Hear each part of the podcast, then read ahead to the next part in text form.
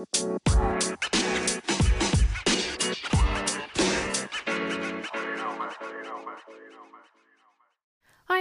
mijn naam is Janneke en welkom bij mijn Positief met Pubers podcast. De podcast waarin ik elke week vragen van ouders beantwoord over het opvoeden van pubers.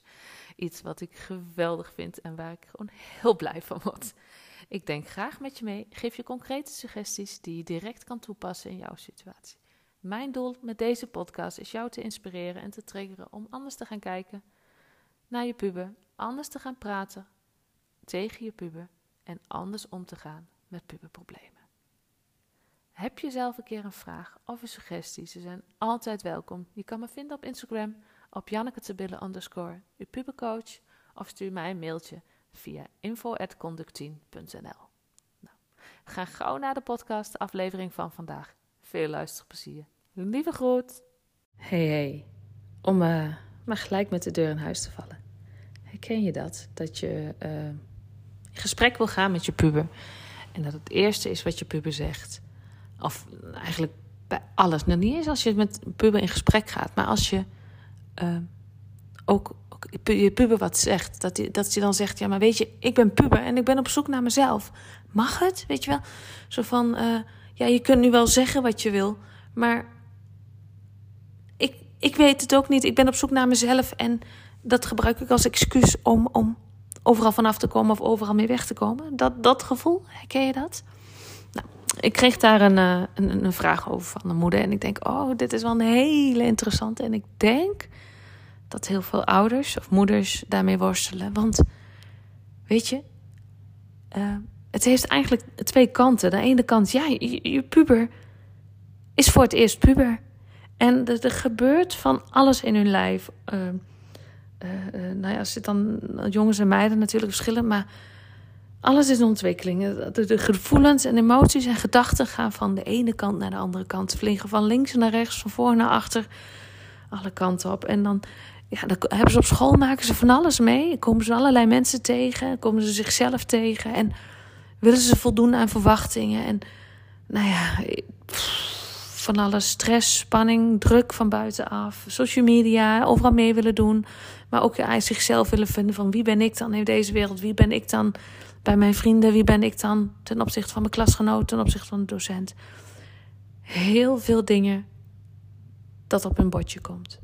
Los nog van het feit dat dat brein constant in ontwikkeling is. En dat van kinderbrein naar puberbrein aan het, of van kinderbrein naar volwassen brein aan het ontwikkelen is. Ze maken heel wat mee op een dag. En dan komen ze thuis, moet je je voorstellen. Dan komen ze thuis en dat is het eerste wat de persoon, jij dus meestal, tegen hen zegt van... Goh, was je dacht? Weet je, ik, ik kan me dan voorstellen dat dat dan even too much is. Dat dat soms net een druppel is waarvan zij zeggen van... Nou weet je, nu even niet. Mag ik ook even mijn ding doen, snap je? Dat. De andere kant is natuurlijk jij als moeder of als vader, nou meestal moeder, maar jij als ouder, laten we het dan even zo houden. Jij bent ook voor het eerst ouder van een puber, van deze puber in deze leeftijd. En als er nou een, een, een opleiding was of een handleiding of whatever, dat jou stap voor stap gaat helpen. Oké, als ze zo doen, doe je zo. Als ze zo doen, doe je zo. En als je zo doet, zeg je dit. En dan, dan zou het wel makkelijker worden. Maar die is er niet.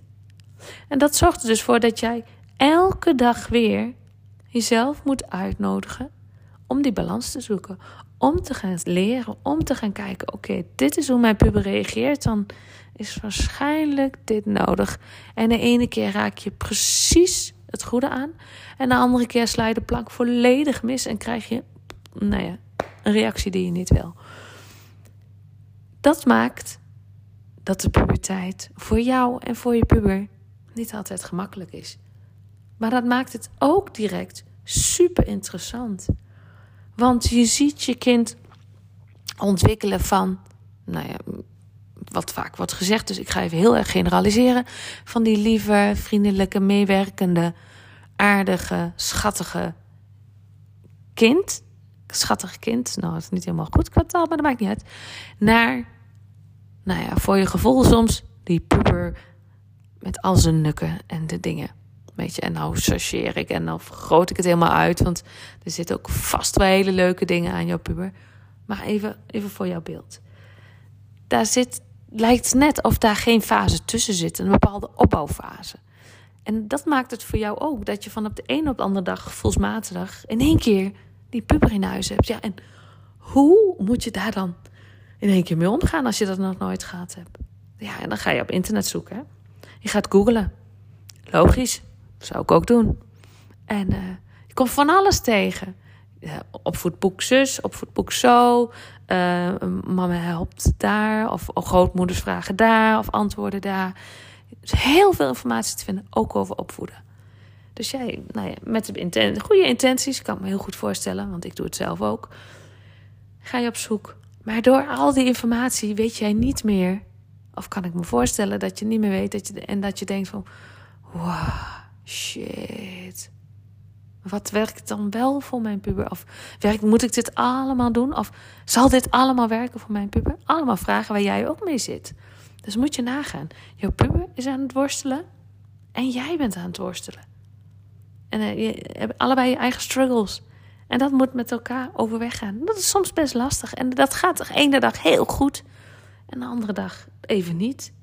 En dan is het helemaal oké dat je je best doet. Dat je jezelf toestaat om te leren. Dat je jezelf toestaat om even een stap terug te doen en te kijken: oké, maar wat, wat gebeurt je nu eigenlijk? En waarom reageer ik zoals ik reageer? En wat maakt dat mijn puber reageert zoals die reageert? Want stel je voor, jij bent, komt na een drukke dag werken. Kom je thuis en het eerste wat iedereen tegen jou zegt: Mam of pap, ik, ik moet dit en hoe was je dag? En ik moet dit en dat. En die heeft zei dat en die.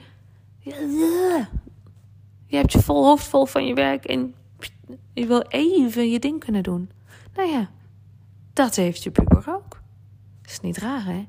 Dat je puber dan soms uit de slaaf schiet als jij met je beste bedoelingen net een lekker kop thee staat te wachten als ze thuiskomen. Soms hebben ze, net als wij zelf, gewoon even een moment voor zichzelf nodig. En als je dan na een half uurtje uh, bij ze komt, oh, schat, zullen we even een kop thee gaan drinken? Hoe was je dag? Dan zijn ze vaak veel beter aanspreekbaar dan als ze direct uit school komen. En dan heb je ook nog die spullen. Hetzelfde geldt met hoe was je dag. Veel pubers komen thuis. De jas, nou ja, als je geluk hebt, hangt hij aan de kapstok. De tas wordt in de hoek gegooid. Wanneer jij vraagt, goh, wil je even je tas opruimen? Kan dat net de trigger zijn voor je puber. Waarbij ze zeggen van, wow, dat ze gaan knallen. Wanneer je ze eerst even laat en na een half uurtje vraagt van, goh, lieve schat, je tas staat er nog, zou je die nog even willen opruimen? Dan is dat veel minder een probleem. Dan zien ze dat veel minder als een probleem. Ze zullen waarschijnlijk niet gedirect doen, maar ze zullen niet uit de slof schieten omdat je zich te veel getriggerd hebt. Dus sta jezelf toe om dit elke dag weer te onderzoeken. Sta jezelf toe om hierin beter te worden, om hierin te leren en elke dag gewoon je best te doen. En gewoon elke dag te doen wat voor jou goed voelt, wat ik altijd zeg. Hè? Super belangrijk. Dus Wanneer je dan ook kijkt, en dat, dat zeg ik ook wel vaak en daar schrijf ik ook over in mijn boek. Als je het hebt over de puberteit. Wij zijn puber geweest. Wij weten hoe het is om puber te zijn. Klopt, wij zijn ervaringsdeskundigen. Dus, dus op een bepaalde manier weten wij heel goed hoe het is om een puber te zijn. Maar jij bent jij en je puber is je puber. Jij was puber in, nou in mijn geval, de jaren 90, begin 2000 met, met name jaren 90. Nou ja, ik was 16 overgaan. Oké. nou. Misschien wel in de jaren 90. Die puber.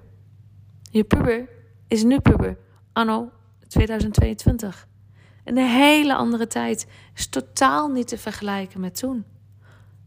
Wij hadden, ja, volgens mij social media, ja, net Hives misschien. Nee, ook nog niet eens. Zijn ICQ, dat hadden wij. Maar jouw puber had dat niet. Die, die kent dat niet. Dus als je je puber nu dat allemaal ontneemt, ja, weet je, dan ontneem je een stuk, stuk van hun leven. Dat is hetzelfde als ze vroeg bij jou een stuk vrijheid of een stuk afspreken met vrienden ontnemen. Ja, weet je, dat doe je niet zo snel. Maar waarom doe je dat dan wel bij je puber? Dus beeld je eens in. En als je dat niet lukt, wees eens nieuwsgierig. Toon eens belangstelling aan je puberval. Maar hoe is dat dan om in deze tijd puber te zijn? Wat doet dat met je en hoe voel je je daarbij? En dit zijn misschien niet de vragen die je dan zo stelt, maar dit kun je je wel afvragen en kun je in gesprek een keer over hebben.